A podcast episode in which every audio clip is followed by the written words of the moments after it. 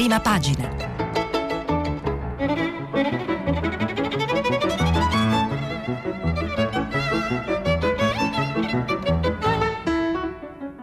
Questa settimana i giornali sono letti e commentati da Beda Romano, corrispondente del Sole 24 Ore. Per intervenire telefonate al numero verde 800 050 333. Sms e WhatsApp anche vocali al numero 335 56 34 296. Buongiorno e buona domenica. Oggi è domenica 7 marzo e eh, mi appresto a leggervi i giornali per l'ultimo giorno della settimana. Eh, giornali che danno spazio naturalmente alla crisi sanitaria, alla politica italiana, ehm, all'ultimo giorno, all'ultima serata del Festival eh, di Sanremo che si è concluso ieri con la vittoria di un gruppo eh, romano, il gruppo Maneskin. Ehm, Altri temi di politica sono invece eh, legati eh, in parte al Partito Democratico, alle recenti dimissioni del segretario Nicola Zingaretti. Eh, molti giornali danno conto del fatto che Beppe Grillo, eh, tra il serio e l'ironico, si è candidato a prendere il suo posto, eh, quasi una scalata del Movimento 5 Stelle ai danni del Partito Democratico. Ehm, alcuni giornali danno conto anche di questa mini polemica sul ruolo di McKinsey eh, nel, nell'essere consulente del governo in questa fase in cui il governo deve mettere a punto il piano di rilancio nazionale. Eh, infine due giornali eh, che appartengono allo stesso gruppo eh, legato alla Fiat, sia la stampa che la Repubblica, danno eh, spazio al centenario della nascita di eh, Gianni Agnelli, ehm, con una lunga intervista sulla stampa a suo nipote John Elkan, eh, mentre Repubblica dà molto spazio con articoli. Eh, Gianni Agnelli ha avuto un ruolo molto importante nella, nell'economia italiana, naturalmente, soprattutto nella seconda parte del Novecento e ci sono dei lunghi ricordi di questo eh, imprenditore.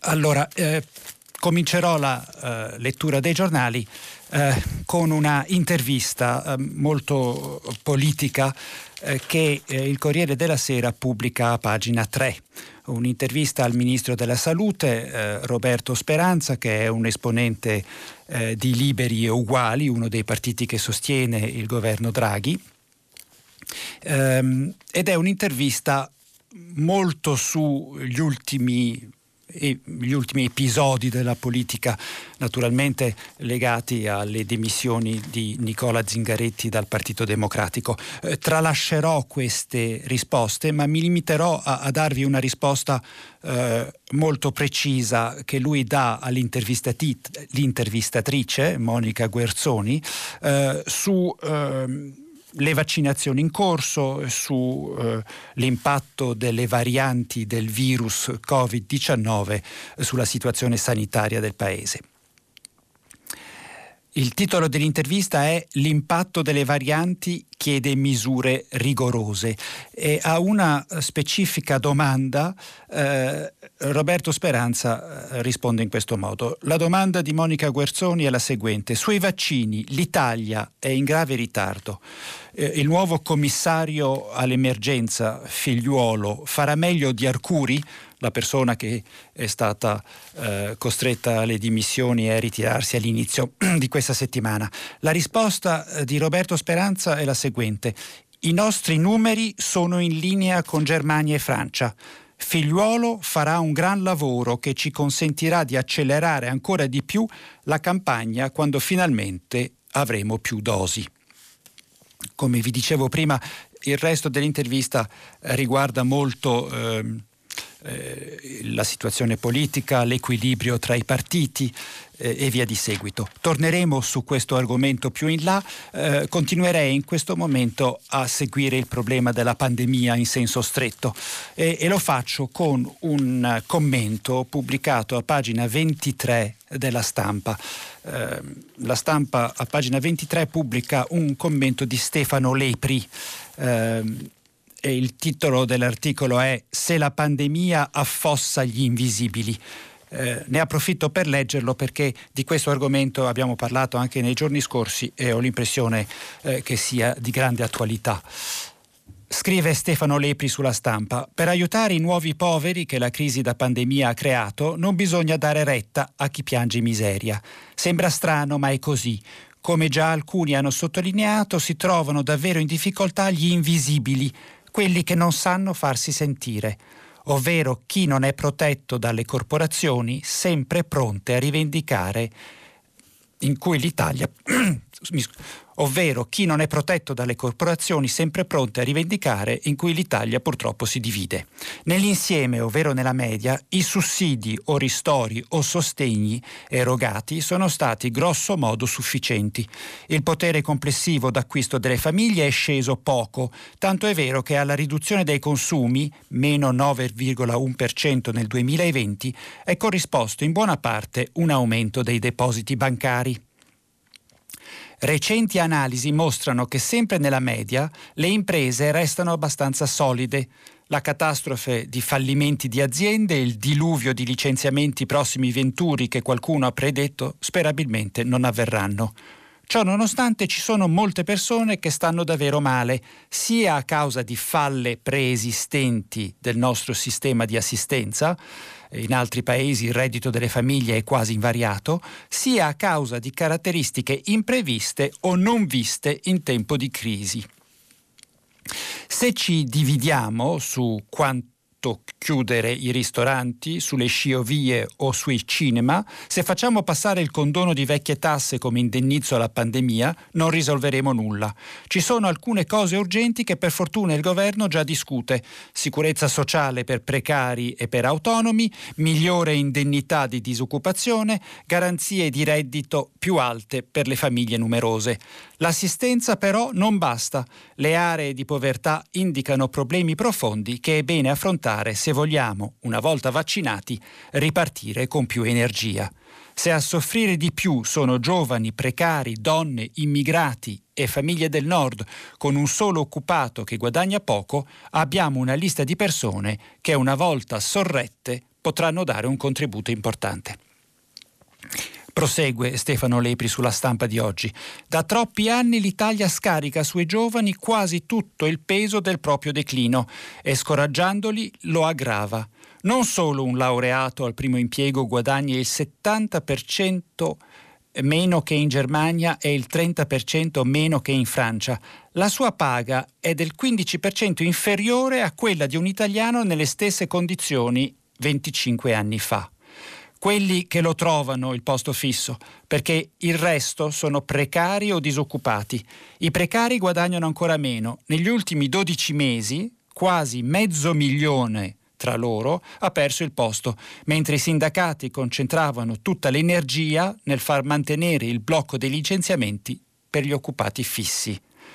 Quando lo ritroveranno sarà necessario porsi il problema di una paga minima ma ancor più di come evitare che l'impiego a termine resti sempre tale. Finisce e conclude il suo articolo Stefano Lepri. Quanto alle donne, Mario Draghi ha fatto un'affermazione di peso. Il mezzogiorno diventerà migliore. Benessere, autodeterminazione, legalità, sicurezza, se vi aumenterà l'occupazione femminile apre un modo nuovo di guardare a che cosa si debba differenziare negli interventi su aree tanto diverse quanto il nostro sud e il nostro nord. Ancora, più asili nidi, nido soccorrerebbero da subito le famiglie numerose, aiuterebbero le madri a guadagnare, contribuirebbero a darci in futuro giovani più capaci di inserirsi nella società. E invece tocca stare a sentire gli insegnanti che rifiutano di prolungare l'anno scolastico per recuperare le lezioni perdute. Questo è il commento di Stefano Lepri a pagina 23 della, della stampa. Naturalmente questo commento giunge dopo che eh, l'Istat ha pubblicato durante la settimana eh, dei dati molto preoccupanti eh, sulla povertà in Italia e sull'aumento della povertà in Italia. Ehm, passo a un tutt'altro articolo, ma eh, mi è sembrato interessante mettere l'accento su questo aspetto, visto che uno dei gran, delle grandi sfide eh, del governo Draghi e del Paese nel suo insieme sarà di spendere il denaro del Fondo per la ripresa nel modo migliore. E, eh, vi è un articolo in un giornale libero a pagina 11 che ci rammenta indirettamente il rischio di spreco. Eh, l'articolo è dedicato a una autostrada, eh, la Messino-Palermo. Il titolo è L'autostrada inaugurata 16 volte e mai finita. Eh, l'autore è Giordano Tedoldi. Um, ve lo leggo almeno in parte, solo semplicemente per perché mi è parso interessante in questa fase politica ricordare queste situazioni. La chiamano l'incompiuta come la sublime sinfonia di Schubert. È l'autostrada A20 che collega, o dovrebbe collegare, Messino a Palermo, ma che in realtà, partendo dalla città siciliana sullo stretto, arriva non proprio al capoluogo, ma a Buonfornello, da dove bisogna percorrere altri 50 km dell'autostrada Palermo-Catania per giungere a destinazione. Sono passati 53 anni dalla posa della prima pietra 49 dall'apertura del primo tratto e la 20, l'autostrada più inaugurata d'Italia, si contano 16 cerimonie, continua a far parlare di sé negativamente. Stavolta è per via del decreto di sequestro emesso dalla Procura di Barcellona Pozzo di Gotto di 22 cavalcavia, cavalcavia, anche questo crediamo sia un record, a rischio crollo. In attesa di riportarli in sicurezza, e chissà quanti soldi e tempo ci vorranno, il traffico verrà limitato, come del resto è fisiologico, nella storia di questa strombazzata opera stradale che sembra recare su di sé lo stampo di tutti i mali siciliani.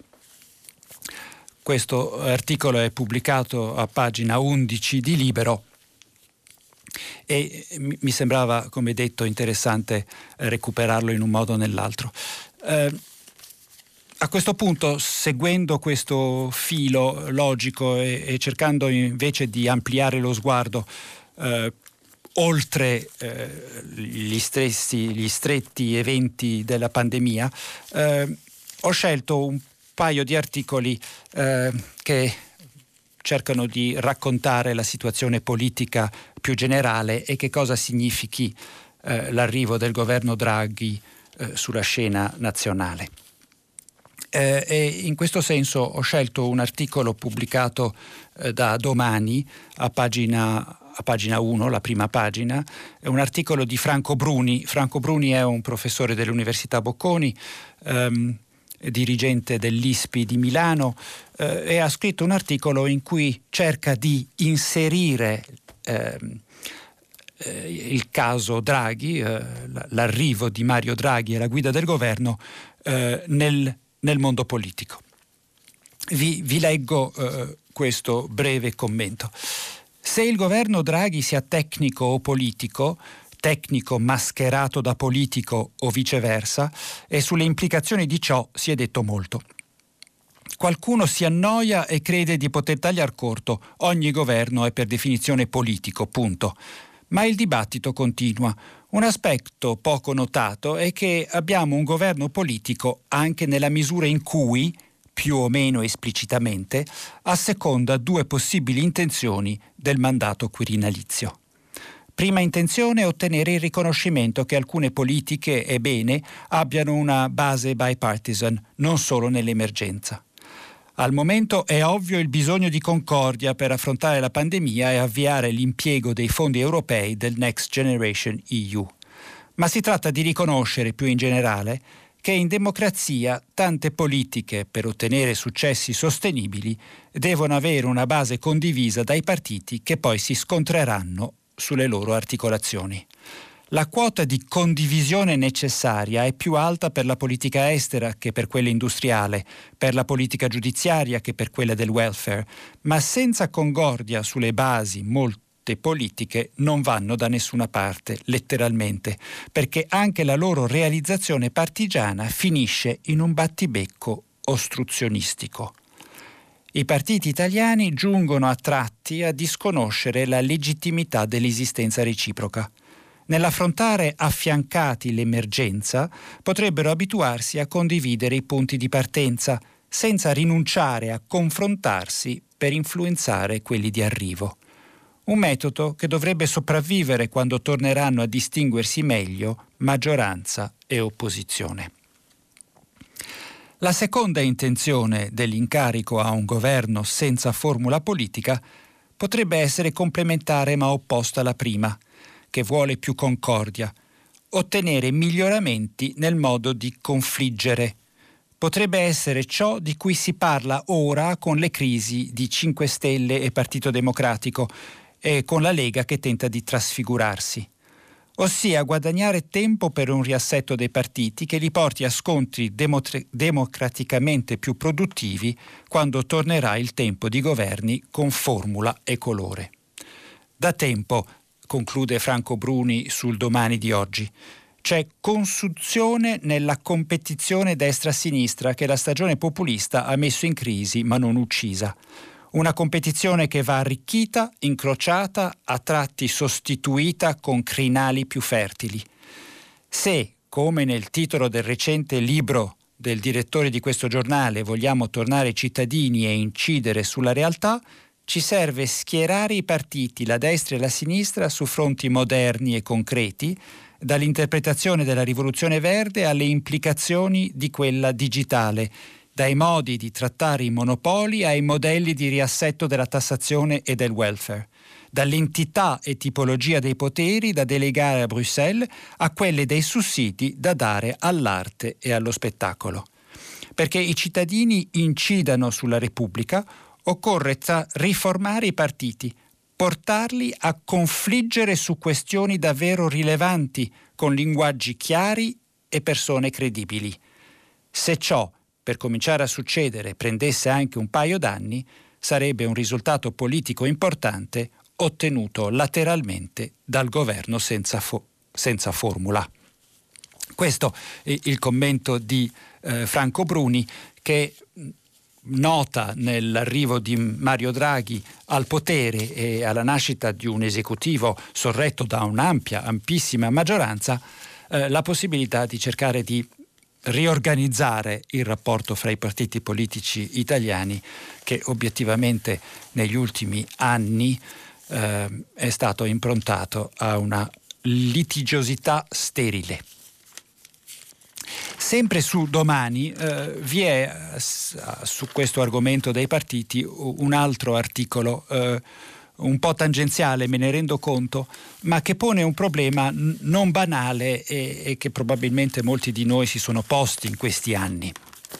In altre parole, quanto ambientalista, quanto ecologista eh, essere, ehm, partiti, possono essere i partiti di destra. Eh, l'articolo è a firma di Ferdinando Cotugno eh, e il titolo è c'è un'ecologia anche a destra e se non c'è va creata in fretta. L'occhiello, quale sarà il ruolo di conservatori e sovranisti nella transizione ecologica? Sul tema gli elettori sono più attenti degli eletti, ma il dibattito è fra i pochi che hanno letto Barry o Scruton, ispiratori di una via per coniugare terra, tradizione e identità, il divario è fra l'ambientalismo globalista di Thunberg e l'ecologia cristiana che concepisce il creato al servizio dell'uomo.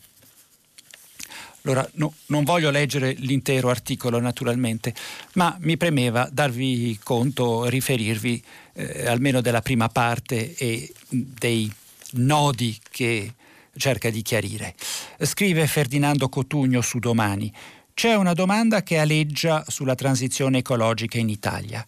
Quale sarà il ruolo della destra in termini di idee, visione, preparazione, conflitto, opposizione? Tra fondi europei e vertici internazionali, tutte le forze politiche avranno bisogno di un'identità ecologica che non ha. Chi, chi non ne ha una dovrà fare in fretta a metterla in piedi procurandosi non solo progetti e opinioni, ma anche una bibliografia di riferimenti culturali utili per commentare, capire e farsi capire. Da componenti della maggioranza Lega e Forza Italia contribuiranno a indirizzare i fondi del Next Generation EU e la transizione ecologica. Uno dei due sottosegretari al Ministero guidato da Roberto Cingolani è la leghista Vagna Gava, già in quella posizione nel governo Conte 1. Fratelli d'Italia è all'opposizione, ma tra un paio d'anni potrebbe confrontarsi con questa materia da forza di governo. Una visione chiara e identificabile è anche una questione di sopravvivenza politica a lungo termine. Come raccontava il ricercatore Enzo Risso su questo giornale, l'86% degli italiani oggi ritiene impellente parlare di ambiente. Il 97% degli elettori di Forza Italia, il 92% di quelli della Lega e l'80% di quelli di Fratelli d'Italia giudica il problema del surriscaldamento globale sempre più pressante. La domanda sul futuro ecologico dell'Italia e del pianeta sarà nell'orizzonte di ogni schieramento, ma le risposte non potrebbero essere più diverse. Al di là delle precarie e larghe intese del presente, la lotta ai cambiamenti climatici è il più politico dei temi. Tira in ballo la visione della società, dell'economia, dei diritti e del lavoro. Prosegue Ferdinando Cotugno. Una mappa per capire come sarà l'ecologia vista da destra la offre Francesco Giubilei, che pochi mesi fa ha pubblicato un libro intitolato Conservare la natura, perché l'ambiente è un tema caro alla destra e ai conservatori. L'anno di nascita dell'autore è un buon indizio sulla ricomposizione politica che dovrà esserci su questo tema nel mosaico di forze che chiamiamo destra italiana. Giubilei appartiene a una nuova generazione di conservatori. È del 1992 e nel suo libro riannoda fili, traccia genealogie culturali e politiche, ma è anche consapevole che per il suo mondo di riferimento siamo all'anno zero quasi. A livello accademico il pensiero ecologista conservatore negli ultimi decenni è stato vivace, ma tra svolta di Fiuggi, partito liberale di massa berlusconiano, ascesa del populismo e del sovranismo, non ha mai trovato il modo di sfondare nelle agende. È rimasto recintato nei saggi, nelle riviste di aree, nelle associazioni collegate ai partiti, nella galassia dei giornali e degli eventi identitari. Eh, spiega Giubilei a Ferdinando Cotugno. Il centrodestra italiano deve fare autocritica, perché è vero che la tematica non è mai stata sufficientemente affrontata. La destra italiana deve iniziare a costruire la sua tradizione e deve sbrigarsi, perché alle urne si affaccia una generazione sempre più post-ideologica. Per i nati dal 2000 in poi l'ambiente sarà il tema centrale. In Germania i Verdi prendono il 20%, in Austria sono al governo con i conservatori. In Italia questi temi saranno intercettati dai partiti generalisti. O la destra trova il modo di arrivarci in modo intelligente, o tra dieci anni ci troveremo a organizzare convegni sul perché non riesce a conquistare il voto dei giovani, proprio come in passato li si faceva sul perché il mondo della cultura la snobbava. Prosegue ancora Ferdinando Cotugno. Oggi Boris Johnson, con limiti ed errori, come la catastrofica scelta di non ostacolare la costruzione di una centrale a carbone, è molto più avanti della destra italiana per l'approccio climatico. Il 20 febbraio il settimanale Economist ha scritto che il Regno Unito ha decarbonizzato più velocemente di qualsiasi altro paese ricco. È una strada partita da lontano. Nel 2006 David Cameron visitava da leader dei conservatori l'Artico per verificare il cambiamento climatico e promettere il suo impegno. Una volta al governo non sarebbe andata benissimo, ma il viaggio, se non altro, testimoniava una precocità nel cogliere il senso dei temi che qui non si è mai vista. L'articolo è lungo, non ho intenzione di legger, leggervelo tutto, ma è particolarmente interessante, tanto più che eh, si basa su una premessa naturalmente e la premessa è che una fetta importante del Fondo per la ripresa europeo deve essere utilizzato per motivi ambientali. Adesso prima di passare a temi completamente diversi e in parte però coincidenti, eh, ne approfitto per eh, ritornare sul Corriere della Sera e eh, leggervi un commento in prima pagina di Antonio Polito. Uh, Antonio Polito è, è, un dirigente del Corriere della Sera, un vice direttore, è stato anche eh, parlamentare eh, e scrive un articolo su uno dei temi che gli è più caro inevitabilmente, che è quello del, del, destino del Partito Democratico. Il titolo del commento è I destini incrociati dei partiti, eh, l'occhiello, la crisi del Partito Democratico. Ve lo leggo rapidamente. Scrive Antonio Polito sul Corriere della Sera. Se il Partito Democratico fosse davvero una ditta, come si dice, i soci avrebbero già promosso azioni di responsabilità civile contro gli amministratori. Da tempo, infatti, nonostante sia rimasto l'unico a portare l'antico e glorioso nome di partito, non si comporta più come tale, ma appare invece una confederazione di potentati, correnti, gruppi di pressione, eh, cacicchi locali, ognuno interessato alla propria fortuna più che a quella comune.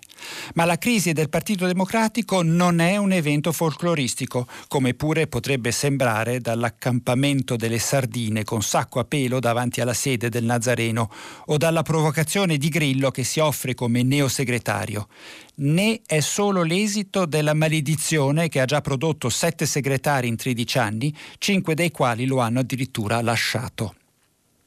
Ciò che sta accadendo nel Partito Democratico ci indica piuttosto come il dito del saggio cinese, un problema più serio e più ampio, oggi di fronte a tutte le forze politiche dopo la nascita del governo Draghi. I partiti hanno infatti vissuto per anni di rendita.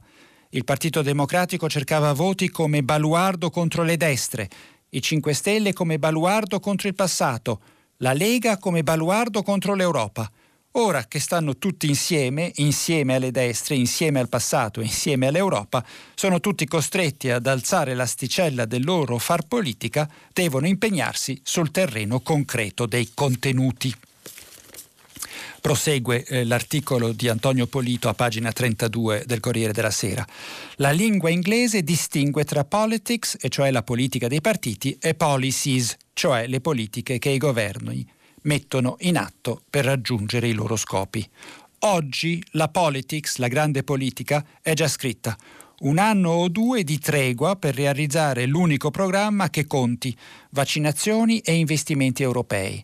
Dai partiti ci si aspettano dunque policies, idee e proposte che rappresentino gli interessi dei rispettivi blocchi sociali e dei loro radicamenti elettorali purché non in contrasto con l'obiettivo comune della salvezza nazionale. A questo gioco, eh, finora, il Partito Democratico ha fatto più fatica di tutti gli altri. Da anni ormai declina una litania di priorità, il lavoro, l'ambiente, la scuola, la salute, ma senza chiarire mai come queste si trasformino in cambiamenti reali per quelle persone che pure nello slogan della campagna di Zingaretti dovrebbero venire prima. I partiti del centrodestra, forse grati per la buona sorte di ritrovarsi al governo senza aver fatto molto per meritarselo, stanno reagendo con più prontezza al cambio di fase.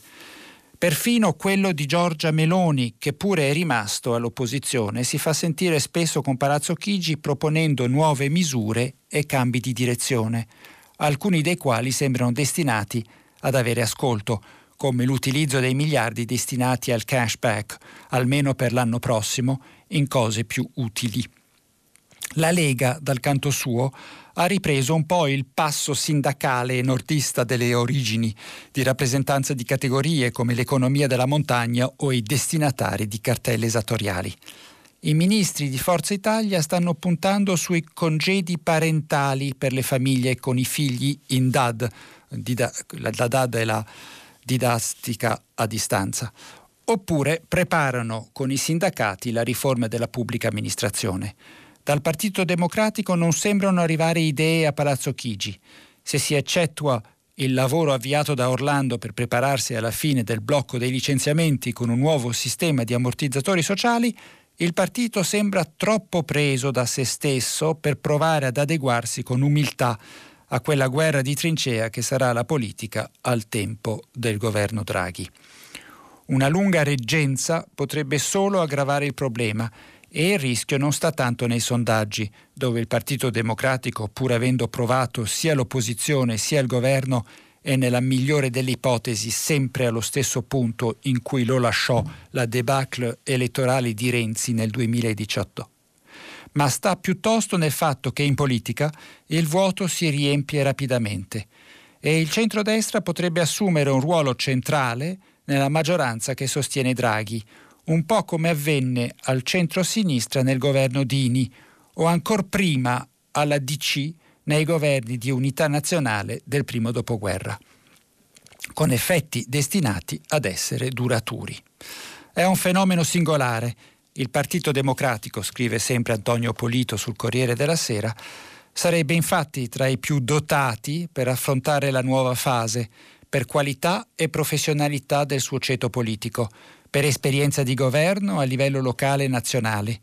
Di più, il felice ritorno in primo piano dello Stato, simboleggiato dai ruoli assunti dal capo della polizia, da un generale degli Alpini, da un direttore generale di Banca d'Italia, gli consentirebbe di esplicare al meglio la sua sicura e ormai antica identificazione con la Repubblica e anche l'influenza che indubbiamente esercita sulla struttura pubblica. La sua crisi, invece, sul lungo periodo, può avere effetti negativi anche sul governo, sbilanciandolo e privandolo di un centro. Questo è l'articolo di eh, Antonio Polito sul Corriere della Sera di oggi. Come vedete i giornali italiani danno molto spazio eh, oltre alle, alle vicende di brevissimo termine, anche al tentativo di analisi per capire come eh, potrebbe eh, cambiare la politica italiana e soprattutto se questa fase di governo di unità nazionale, così come viene chiamato, eh, e con, comunque con un, un, politico tecnico alla guida come Mario Draghi, eh, se vi sia anche l'occasione per eh, ricentrare i partiti politici eh, nel dibattito, nel, dibattito, pubblico. A questo punto eh, affronto due altri temi. due altri temi provenienti da due giornali molto diversi fra loro. Il primo è Il Sole 24 Ore, che è il giornale per cui lavoro, che pubblica nelle pagine degli esteri un articolo eh, sulla eh, corsa all'energia nei Balcani. Eh, è un articolo che associa politica e energia. La cosa interessante è che l'altro articolo che vi leggerò eh, successivamente ha più o meno lo stesso taglio, ma in ambito completamente diverso. Eh, l'articolo del Sole 24 Ore è un articolo a firma di Sissi Bellomo. Il titolo è In corso nei Balcani la sfida finale del gas tra Russia e Stati Uniti.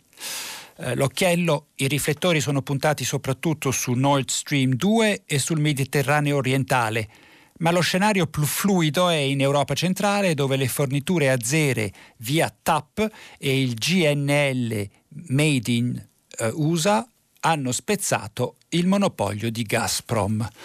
Questo articolo a pagina 13, ve ne leggo almeno una parte ed è un articolo corredato con una bella cartina che mostra i vari eh, gasdotti che attraversano i Balcani.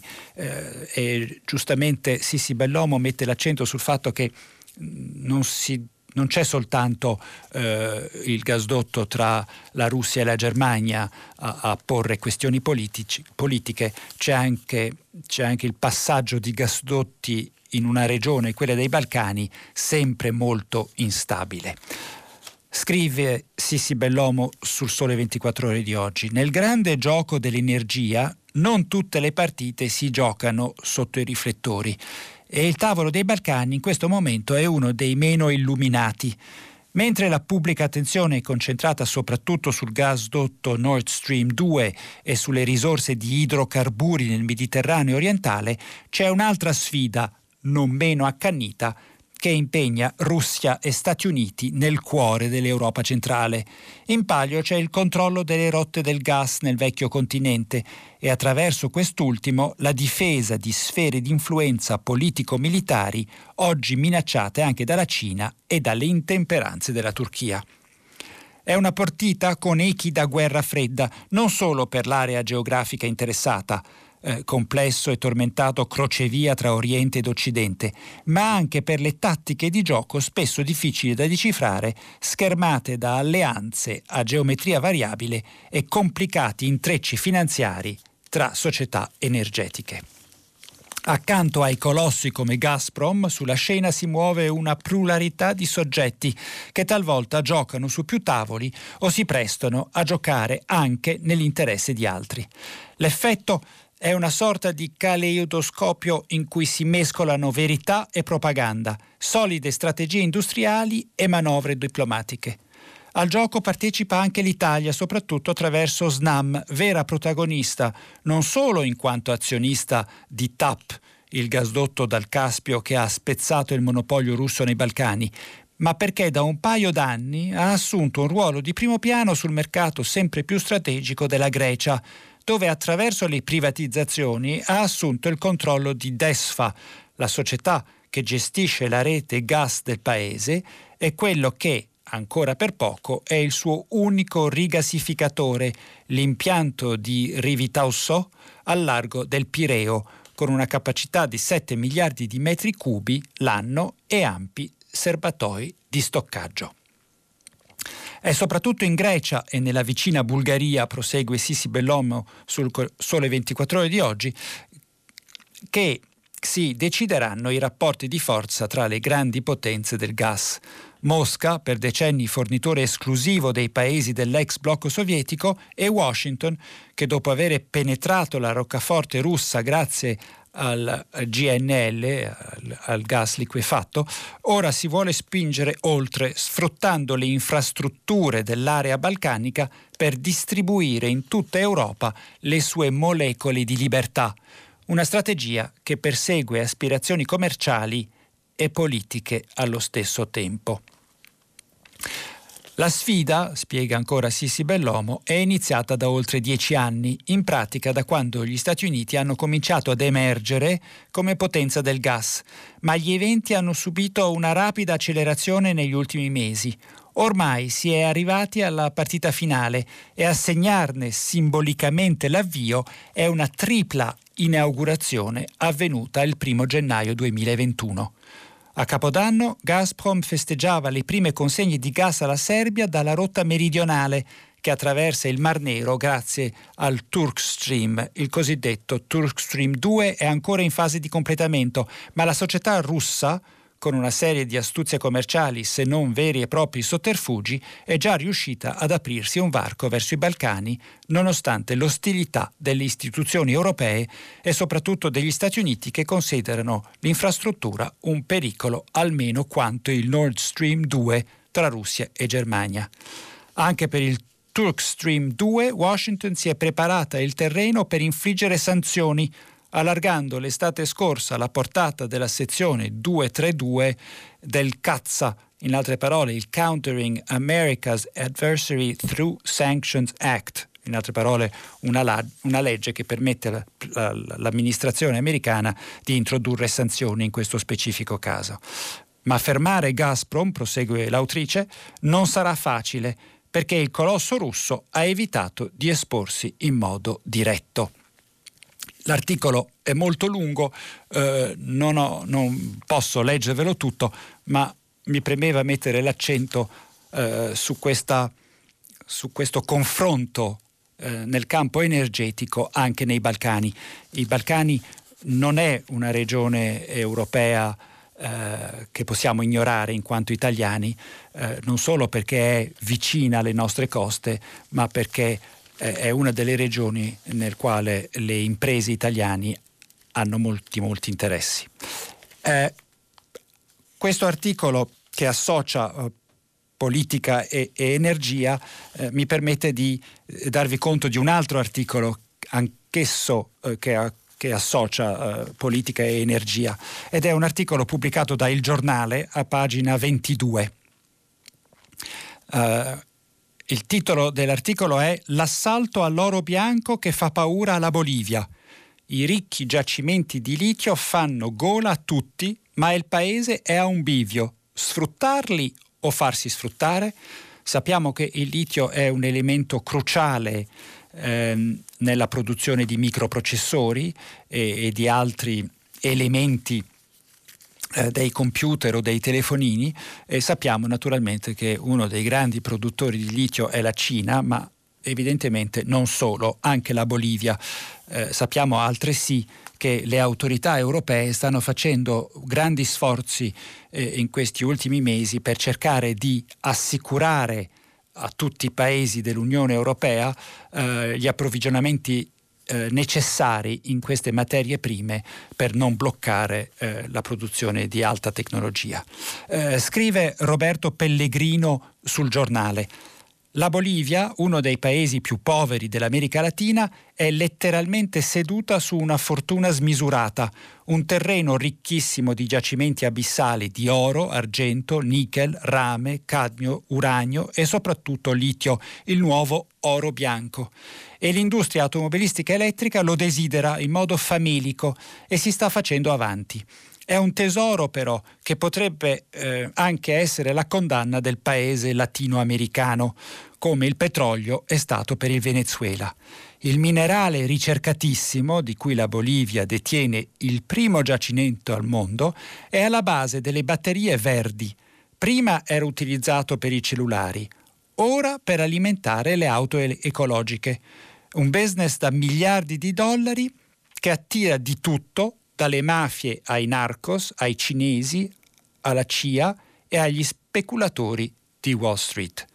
Del resto, la Bolivia, ancora prima di essere Bolivia, è sempre stata saccheggiata.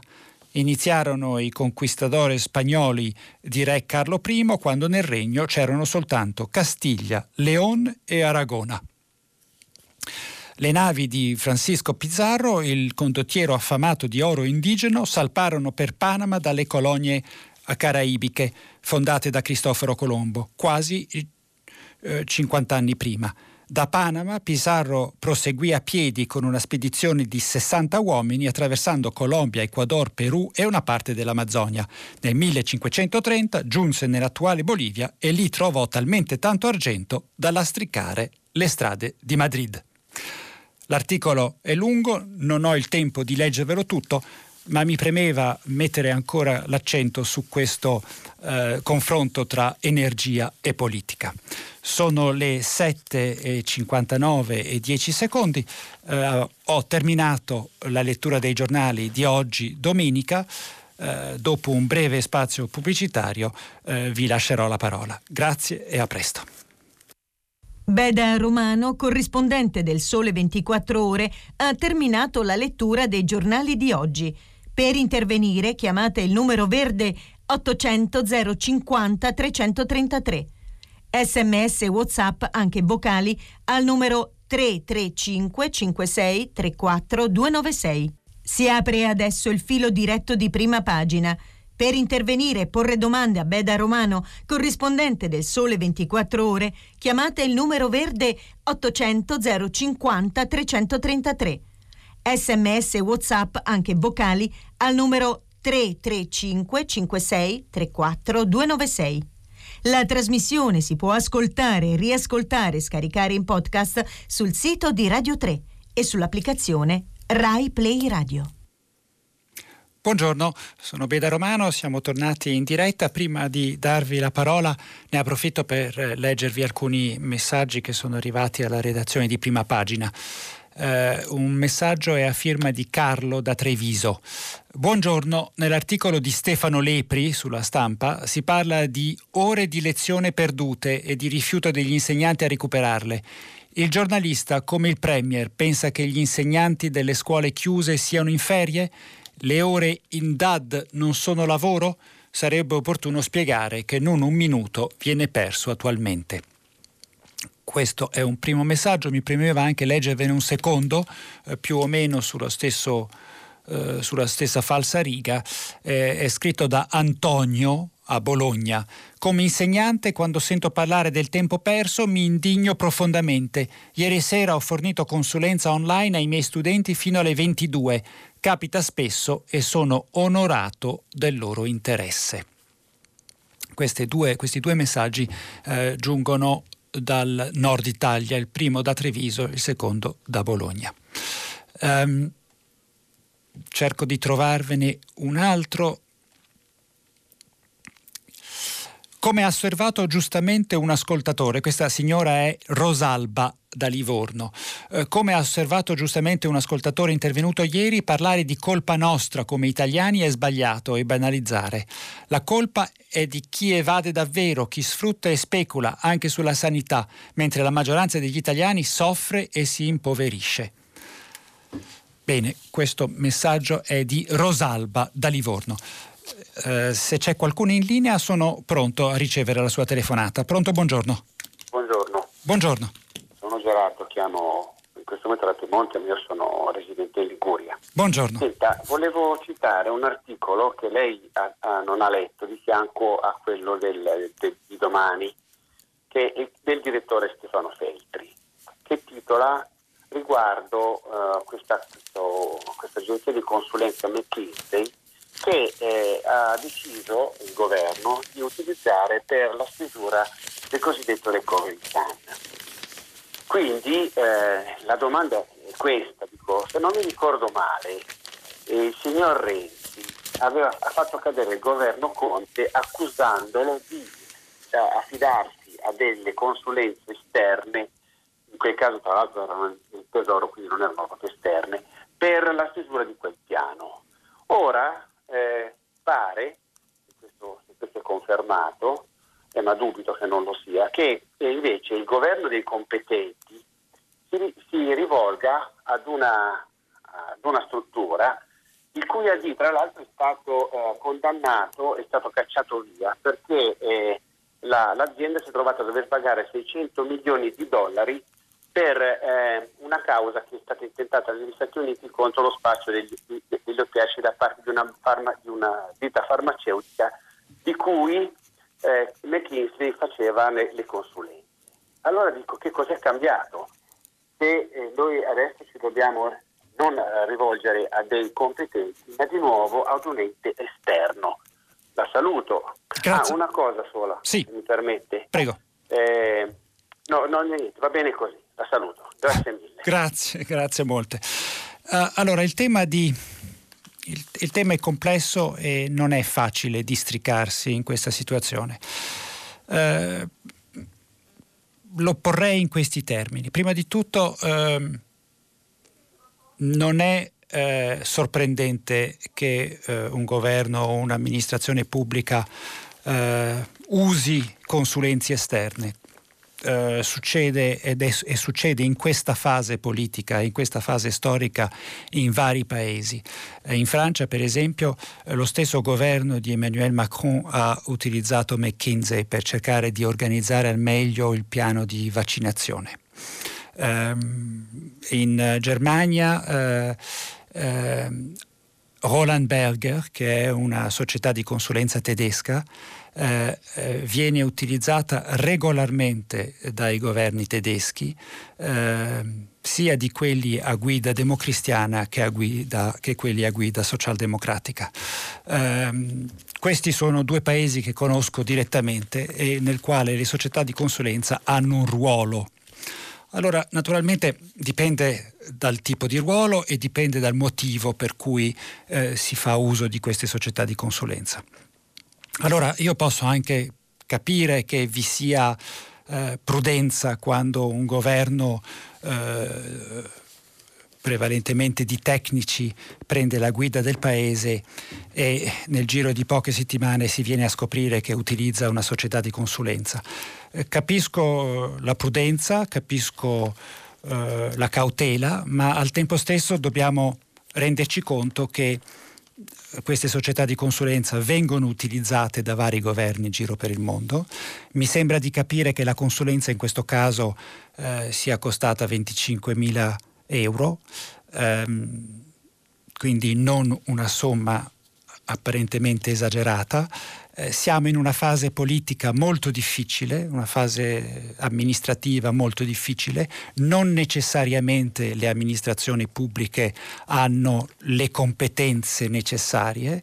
Eh, ripeto, capisco eh, la prudenza, ma eh, lascerei per il momento il beneficio del dubbio, magari facendo un errore, ma credo che convenga lasciare il beneficio del dubbio. Eh, le persone che sono al governo oggi, eh, devo presumere, eh, saranno particolarmente attente per evitare di scivolare su una buccia di banana troppo macroscopica. Pronto, sono pronto a prendere un'altra telefonata, grazie. Buongiorno. Buongiorno signora. Buongiorno, sono Carla. Io mi ricollego all'articolo, al secondo articolo che ha letto sulla differenza tra chi è sorretto diciamo, da delle corporazioni e chi invece non lo è. Settore del turismo, persone che non lavorano da marzo dell'anno scorso o hanno lavorato due mesi, non hanno giovani, non avendo esperienza pregressa, quasi nessun ammortizzatore, 600 euro una tranche 190 euro, un'altra tranche un ragazzo di 20 anni. Chi eh, ci pensa alla famiglia, agli studenti laureati che non trovano lavoro o lavoro sottopagato, come lei ha detto nell'articolo, eh, ci pensa la famiglia, mm-hmm. agli studenti universitari, ISE, ci pensa la famiglia.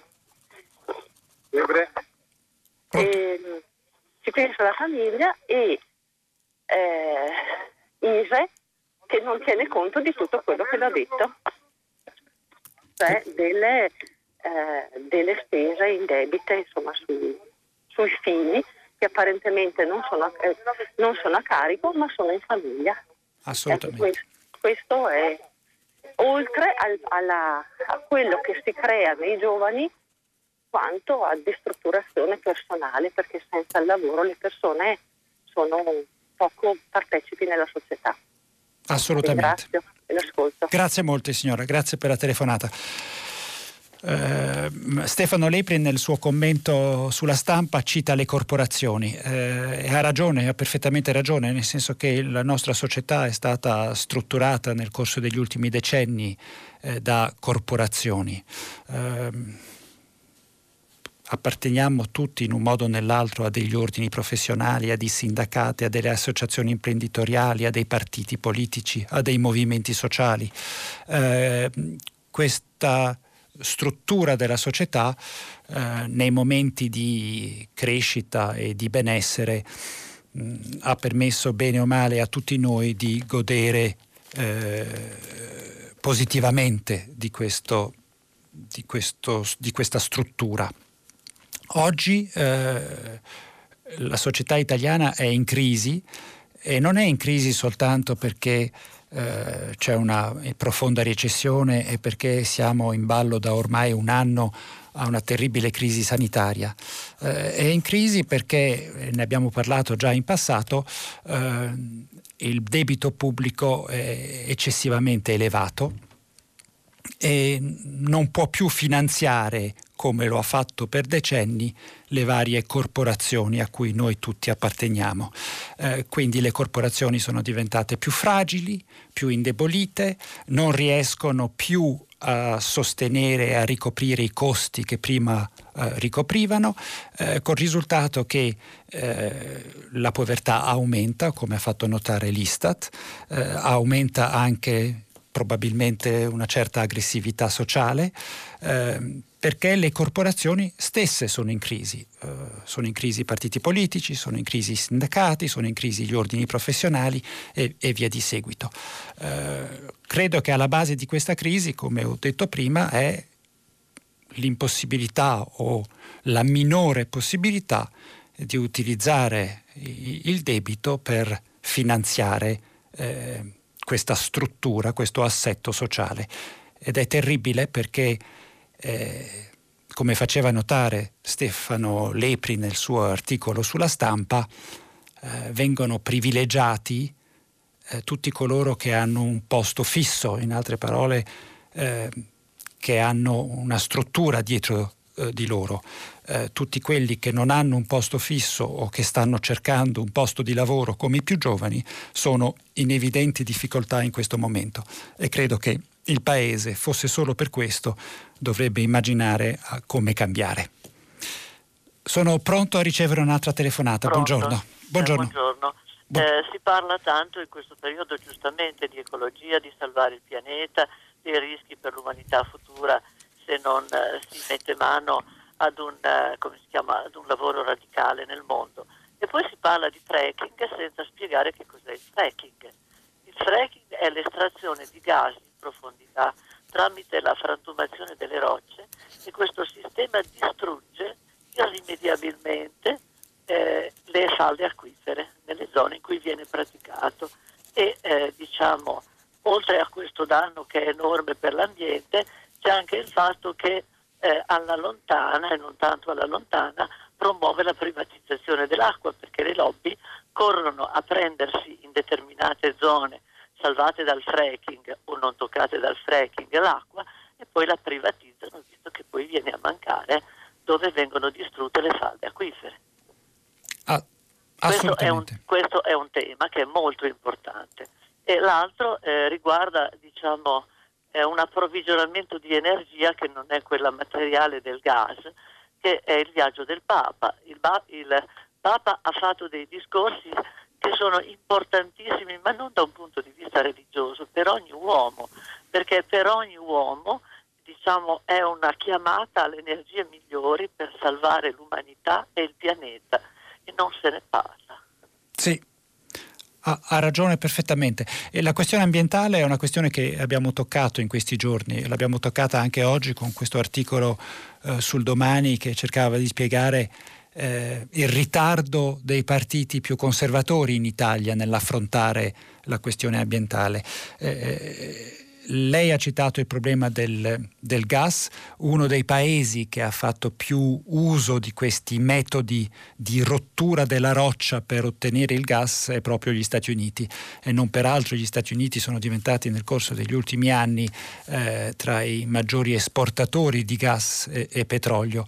Eh, mi rifaccio quindi all'articolo all'articolo pubblicato da, dal Sole 24 ore in cui si faceva giustamente notare che eh, nei Balcani eh, il ruolo della potenza energetica americana è in crescita e vi è un confronto lì fra eh, un fornitore tradizionale di energia che è la Russia con un nuovo fornitore di energia che è gli Stati Uniti. Eh, sul problema ambientale eh, lei ha perfettamente ragione, il tema è essenziale, ma mi sembra che mm, la stampa ne discuta sempre di più eh, e soprattutto il Fondo per la ripresa europeo, eh, poiché richiede che una parte sostanziosa del, eh, del denaro venga utilizzato per questioni ambientali, beh, questo probabilmente faciliterà in un modo o nell'altro la sensibilità rafforzerà in un modo o nell'altro la sensibilità nazionale su questo aspetto.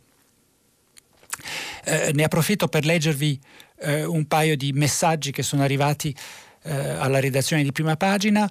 Eh, Stefano di Scandicci, in provincia di Firenze. Ai giornali italiani, tranne Avvenire e Manifesto, a quel che mi risulta, lo storico viaggio di Papa Francesca non interessa proprio?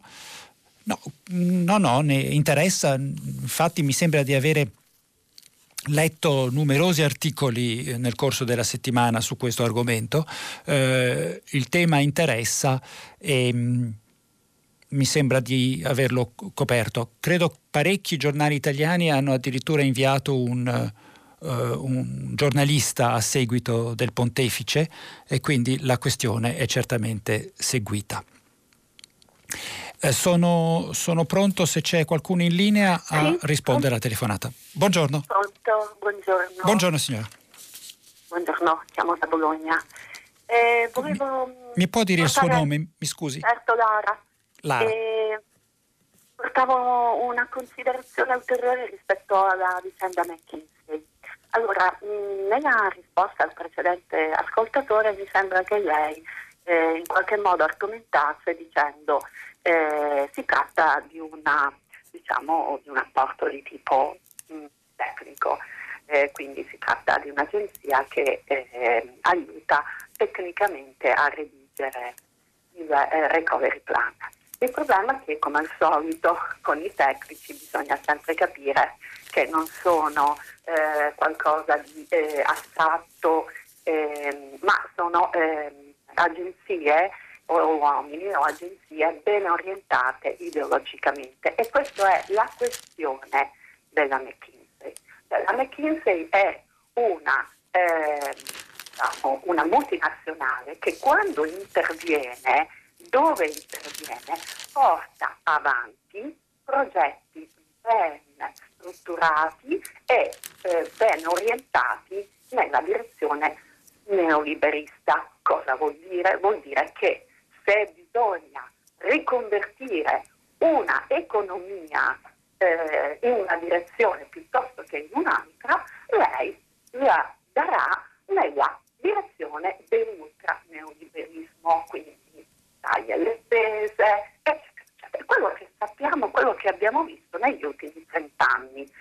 Ma non solo, è molto molto chiacchierata perché questa impostazione, impostazione di questo genere che nulla, eh, che non, po- non si pone problemi limiti di ordine etico rispetto a quello che va a perseguire, come va a orientare la politica ha prodotto quello che è stato lo scandalo degli oppiacei, cioè in America la McKinsey ha orientato le case farmaceutiche nella direzione di rendere il più possibile, orientare il consumo di farmaci con oppiacei al punto da causare migliaia e migliaia di morti.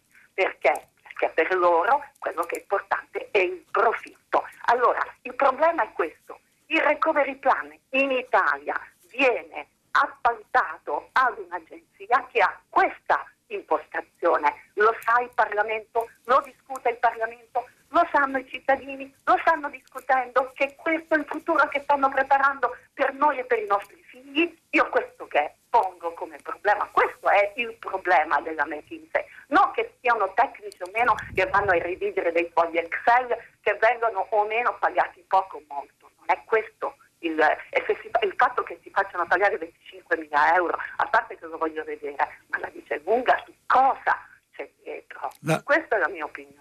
Grazie. Perfetto, la ringrazio, la ringrazio molto signora. Um, io non voglio assolutamente fare il difensore d'ufficio del governo perché non è il mio ruolo e francamente non mi interessa. Um, Guardi, mi limiterò a leggervi il comunicato stampa del Ministero del Tesoro di ieri. Eh, lei ha detto che eh, la stesura del piano di rilancio nazionale è appaltato a McKinsey.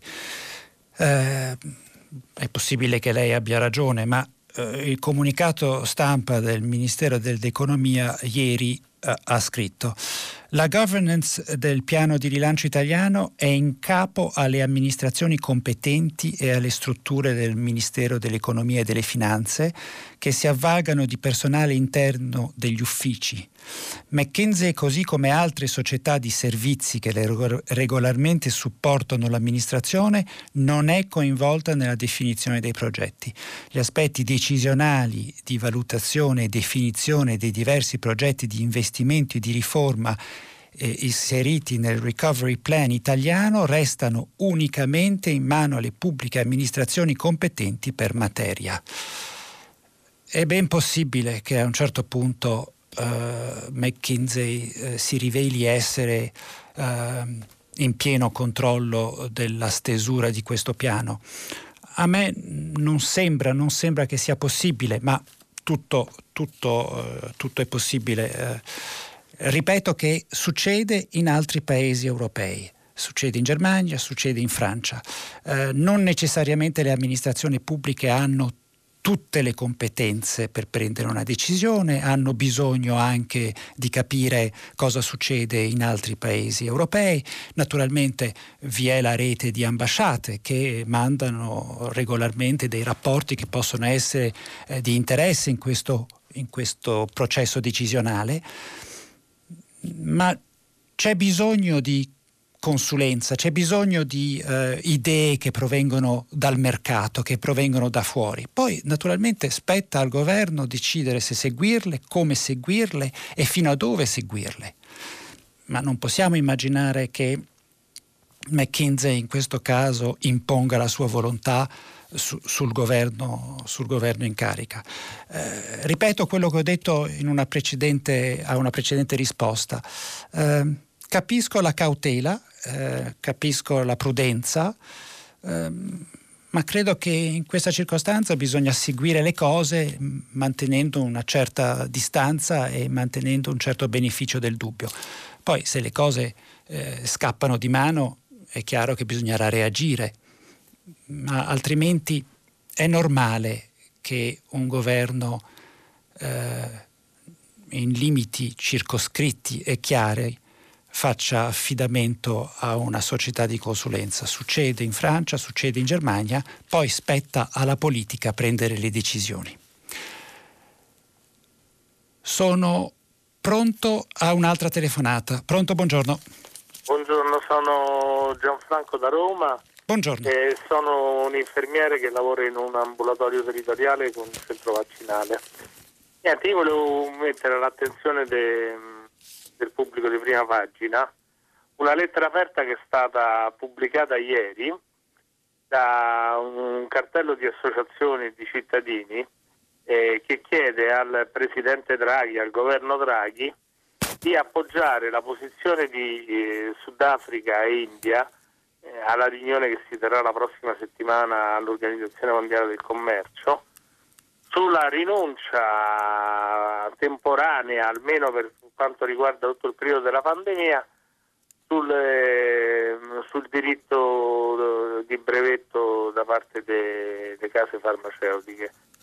Questa è l'unica strada che permetterebbe al, ehm, diciamo, all'organizzazione, tra l'altro questo è quello che propone anche l'Organizzazione Mondiale della Sanità, di portare il vaccino nei, nei, paesi poveri che chiaramente non reggono quella che è una logica di mercato. Si è fatto il calcolo che con il programma del COVAX, che è il programma dell'OMS, a malapena si potrebbe raggiungere il 10% de, de, de, della popolazione dei paesi poveri e abbiamo un esempio chiarissimo sulla storia passata. Finché c'è stato il diritto di brevetto sui farmaci anti-AIDS, noi abbiamo avuto nel giro di dieci anni, finché appunto non è decaduto il diritto di brevetto, eh, abbiamo avuto decine di milioni di morti per AIDS perché appunto non potevano accedere alle cure farmacologiche. Perciò eh, sarebbe bene non solo ribadire questa cosa sul fatto che eh, la, la, sanità, la, salute è un bene comune, ma che poi questo porti pure chiaramente a, a una differenza, a costruire veramente una, un intervento anche pubblico che rompa un attimo questo, sì. questo gioco di ricatto. Fra l'altro le case farmaceutiche hanno preso moltissimi soldi per eh, sviluppare i, i vaccini e poi si tengono tutti i diritti per guadagnarci sopra, non mi sì. sembra proprio una, una, politica che abbia un senso per risolvere, anche perché se non vaccineremo tutto il mondo i vaccini diventeranno qualcosa di inutile perché poi le varianti continueranno e se ah. non si arriva a vaccinare tutto il pianeta non, non avremo risolto il problema della pandemia. Sì. La ringrazio molto, lei, lei, ha ragione, lei pone il problema del, del brevetto. Eh, non so se si arriverà alla condivisione del brevetto, n- non mi è ancora chiaro, eh, francamente. Noto però che in vari paesi, a cominciare dagli Stati Uniti, eh, vi sono collaborazioni fra uh, aziende eh, concorrenti di solito, almeno nella produzione del vaccino. Questo ne abbiamo dato conto peraltro durante la settimana eh, di un accordo negli Stati Uniti. Um, sul, sul, brevetto eh, anch'io sono dell'avviso che bisognerebbe renderlo libero e permettere a tutti di produrre questo vaccino in modo tale da eh, accelerare l'uscita dalla, dall'emergenza sanitaria. Al tempo stesso probabilmente posso capire anche la posizione di queste aziende farmaceutiche, al netto evidentemente del fatto che parte della ricerca è stata finanziata dalla mano pubblica, eh, ma posso anche capire che dal loro punto di vista vi hanno messo enormi sforzi, competenze, denaro. Eh, e il vaccino come tale eh, è fatto di probabilmente tanti piccoli elementi che io personalmente non conosco, ma che immagino, immagino i ricercatori possono utilizzare anche in futuro per altre malattie o altri vaccini e quindi si tengono strette stretti i risultati della ricerca perché sono dei risultati che loro probabilmente pensano di poter utilizzare anche in futuro e non soltanto nel presente per combattere questo virus e questa epidemia. Eh, questo è per cercare di dare il quadro della situazione. Eh, ciò detto, lei ha ragione, voglio dire, ho l'impressione che in questa fase il brevetto dovrebbe essere condiviso e le case farmaceutiche dovrebbero accettare eh, minori guadagni eh, pur di eh, chiudere questa faccenda il più velocemente possibile. Eh, non è facile, il braccio di ferro è in corso, la cosa interessante evidentemente è che è un braccio di ferro anche molto politico, la stessa Europa su questa questione è molto divisa, alcuni paesi sono convinti che il, prefetto, che il brevetto vada condiviso e ve ne sono altri dove si teme eh, proprio di indebolire le case farmaceutiche o la ricerca scientifica in generale. Eh, non so come andrà a finire, però la questione è posta non soltanto in Italia. Um, ne approfitto per leggervi altri messaggi. Um, due in particolare, su due temi che abbiamo trattato in questi, in questi minuti. Eh, Lucia da Roma, mio figlio frequenta il liceo Righi di Roma, ci sono insegnanti che fanno assistenza online nel pomeriggio, perfino di domenica, i professori stanno facendo un lavoro immenso per supplire alle carenze di una scuola impreparata alla pandemia. E poi altro messaggio, questa volta di Davide da Faenza prima di affidare incarichi a multinazionali esteri su come scrivere il piano per la ripresa, non si doveva coinvolgere prima il Parlamento? Soprattutto perché il Parlamento aveva già approvato la prima bozza e ricevuto una seconda? Oggi pare che le multinazionali incaricate siano più di una sul tema abbiamo già discusso, eh, il Parlamento è, è, segue passo passo, mi sembra, il piano eh, di rilancio economico. Eh, vorrei forse fare una precisazione sul piano di rilancio. Ehm, non è, un, non, è un, documento facile eh, da mettere a punto, peraltro, per un motivo. Al di là del fatto che il denaro deve essere speso ehm, per il 20% a favore dell'ambiente, per il 30% e passa per, a favore del digitale, al di là di questi due criteri, eh, eh, la Commissione europea ha deciso che eh, le misure finanziate dal fondo non devono danneggiare l'ambiente.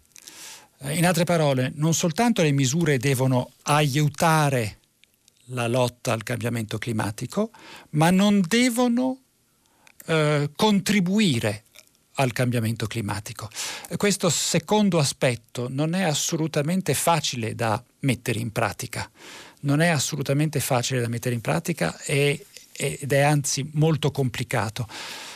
Eh, non so se questo sia una delle tante spiegazioni per cui eh, alcuni governi eh, stanno utilizzando delle società di consulenza in questo momento. Eh, eh, affido a voi una una scelta su questo punto. Sono pronto a prendere un'altra telefonata, sono le 8.33. Buongiorno. Buongiorno a tutti. Buongiorno. Eh, mi chiamo Giovanni, telefono dalla Spezia e volevo chiederle, lei durante la sua eh, bellissima lettura eh, ci ha parlato eh, dell'autostrada Messina-Palermo eh, definendola la strada più inaugurata del mondo e che però, eh, essendo eh, incompiuta da ben 50 anni, ha, è sicuramente stata uno sperpero di denaro pubblico molto notevole.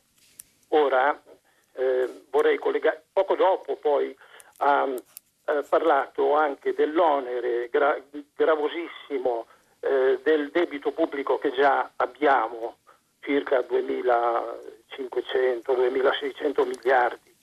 E le volevo chiedere, l'Europa adesso ci sta offrendo la possibilità di indebitarci di altri oltre 200 miliardi. Eh, e la domanda che vorrei farle è questa. Non c'è il rischio che anche questi 220 miliardi vadano a finire in opere tipo l'autostrada Messina-Palermo, eh, rendendo così ulteriormente eh, più gravoso il nostro debito pubblico che eh, grava su tutte le attività del paese Italia, grava sul prezzo del, dei carburanti, sul cuneo fiscale, eh, che rende il costo del lavoro il più alto di tutto il mondo e l'entità della tassazione eh, che subiamo tutti quanti, che è una delle più alte del mondo, insomma, certo. potrei andare ancora avanti. Certo. Comunque, eh, dia per cortesia una risposta. Sì. Sì, sì, sì, grazie molte. Eh, guardi, lei, lei ha ragione di porre l'accento su questo aspetto e sul rischio di, di sprechi e di sperperi. Eh, non peraltro avevo deciso di leggere quell'articolo che mi sembra sia stato pubblicato da Libero. Eh, e non peraltro eh, i paesi europei, partner dell'Italia, hanno deciso di approvare un meccanismo di controllo eh, del denaro molto molto stringente, molto più stringente che, che, che di quanto non succeda d'abitudine. Eh, il tentativo evidentemente è di imporre un uso il più efficace, il più efficiente possibile di questo, di questo denaro. Mm, il processo decisionale di esborso del denaro è molto complesso, c'è un controllo da parte della Commissione, c'è un controllo da parte del Consiglio, tutti i Paesi membri hanno diritto a guardare esattamente come verrà utilizzato il denaro in tutti i Paesi dell'Unione Europea, in altre parole eh, gli italiani potranno verificare come verrà utilizzato il denaro in Francia, in Spagna e in Germania e, e la stessa Olanda potrà controllare come verrà speso il denaro in Portogallo, Grecia e Italia. Quindi eh, il monitoraggio, il controllo dei finanziamenti sarà molto preciso eh, e lì c'è la speranza che mh, vi siano pochi sprechi. Il rischio esiste e non peraltro alcuni governi del nord Europa sono preoccupati perché mh, questo denaro è raccolto sui mercati finanziari, eh, bisognerà renderlo ai mercati finanziari e quindi è comprensibile eh, che vi sia eh, molta attenzione su questo aspetto. Bene, la ringrazio molto, eh, sono pronto per ricevere un'altra telefonata. Pronto, buongiorno. Pronto? Sì, buongiorno signor. Buongiorno, sono Ezio da Lecco. Ah, Volevo buongiorno. chiedere, riprendendo un suo commento di qualche giorno fa, perché mai deve cessare il servizio di maggior tutela in campo energetico che è a vantaggio sicuramente dei cittadini e non delle multinazionali. Non capisco perché sia così inevitabile questo passaggio. No, no, no, non ho capito, mi scusi, non ho capito esattamente che cosa intende dire. In campo energetico, no, le forniture di gas e luce. Sì. Come cittadini, adesso siamo soggetti, mi pare, dal 1 gennaio del 2022 a un cambio di regime, no? passaggio da servizi di maggior tutela, sì. Enel, eccetera, alla concorrenza libera. Ho Perché capito. è così inevitabile questo passaggio? Mi, mi coglie impreparato sull'argomento. Mi spiace. Ma lei ha, citato un suo collega del Sole 24 Ore qualche giorno fa e che non, non vedo la convenienza di passare a questo nuovo regime di libera concorrenza nelle forniture. No, io credo, ah, mi scusi, credo, cioè, cerco di capire quello che lei intende dire. Il tentativo, il tentativo in questo momento è quello di trovare in Italia, ma non solo in Italia, eh, un giusto equilibrio tra eh, la libera concorrenza eh, e la fornitura di servizi essenziali. Eh, il, il tentativo non è semplice perché entrambi i regimi hanno dei vantaggi e degli svantaggi. il vantaggio della libera concorrenza è che in teoria dovrebbe portare giù i prezzi, eh, i vantaggi del servizio pubblico è che in teoria dovrebbe garantire eh, totale fornitura e piena fornitura del, della materia prima e dell'energia. Eh, trovare un equilibrio in questa fase non è facile e eh, si, sta facendo, si, stanno facendo delle prove empiriche per cercare di trovare un, un accordo. Un accordo. Uh, abbiamo ancora un minuto e mezzo e c'è una telefonata, bisognerà essere rapidissimi. Buongiorno, eh, sono, buongiorno. buongiorno. sono da Piacenza. Cerco di essere molto breve. La domanda è questa. Come giustamente è mosso adesso quasi direi uno spunto forse ideologico a favore delle vaccinazioni, giustamente usando parole come moralità, dovere etico, indignarsi a chi insomma, si comporta in modo scorretto e tutto questo è estremamente corretto. Perché sul discorso dell'evasione fiscale non si è mai avuto il coraggio di avere un movimento morale unico, come è stato fatto in questo caso da parte degli organi di stampa, della politica, cioè si è sempre parlato di sanzioni ma non di moralità, perché non si fa leva su questo aspetto mh, importante delle persone e ci si fa leva con così tanta forza in modo unitario come giustamente è stato fatto in questo caso. Lei, lei... Come lei ben spiegato ci sono tante conseguenze di questo problema. Ecco, sì. Lei ha detto moralità? Sì, moralità, etica, cioè andare e spingere come si sta facendo giustamente in modo corretto in questo momento su atteggiamenti etici sì. al della pandemia sull'aspetto invece della correttezza fiscale, in modo così univoco da parte delle, degli organi di stampa e non solo. Sì, sì, assolutamente. L'aspetto etico viene eh, sottovalutato. Mm, non, non, so per quale motivo venga sottovalutato purtroppo, Se, forse semplicemente perché si pensa che eh, il, il, il, denaro è altrui fondamentalmente, quando in realtà non lo è, non è altrui. Eh, in parte si sono fatti sforzi in Italia contro l'evasione fiscale, eh, ma sono stati sforzi burocratici, macchinosi, eh, che hanno molto spesso avuto dei risvolti, dei, dei risultati contraddittori. La rispiegazione più semplice per cui non si lotta contro l'evasione fiscale è che è impopolare e che i governi non hanno voglia di affrontare a viso aperto una questione eh, che rischia eh, al momento delle elezioni di penalizzarli. Eh, e quindi e quindi molti governi girano lo sguardo dall'altra parte o quando lo affrontano lo affrontano solo in parte. Eh, sono le 8.41, la rassegna stampa si avvia alla conclusione. Eh, vi leggo alcuni messaggi per concludere. Eh, Camillo dalla Liguria. Buongiorno, il governo tedesco chiede consulenza ad aziende tedesche. I tedeschi, ad esempio, vorrebbero un'agenzia di rating europeo. Eh, giusto, eh, anche se probabilmente i tedeschi avranno anche delle società di consulenza che non siano, che non siano tedesche. Poi c'è Carolina da Ravenna. Eh, Buongiorno, mi collego alla telefonata sul fracking per informare che in Italia non esiste alcuna iniziativa di estrazione gas che utilizzi la tecnica, la, questa tecnica. Eh, grazie per l'informazione, io mi sono riferito agli Stati Uniti dove in realtà esiste molto. Bene, siamo arrivati alla conclusione della rassegna stampa di oggi e della settimana. Eh, ringrazio la redazione di prima pagina per l'aiuto in queste, in queste mattine, ringrazio gli ascoltatori per i commenti e gli appunti. Eh, a questo punto passo la linea al giornale radio. Eh, vi ringrazio per l'ascolto e vi do eh, appuntamento a domani, 7 e un quarto eh, a condurre la trasmissione sarà Marianna Aprile del settimanale Oggi. Grazie molte e a presto.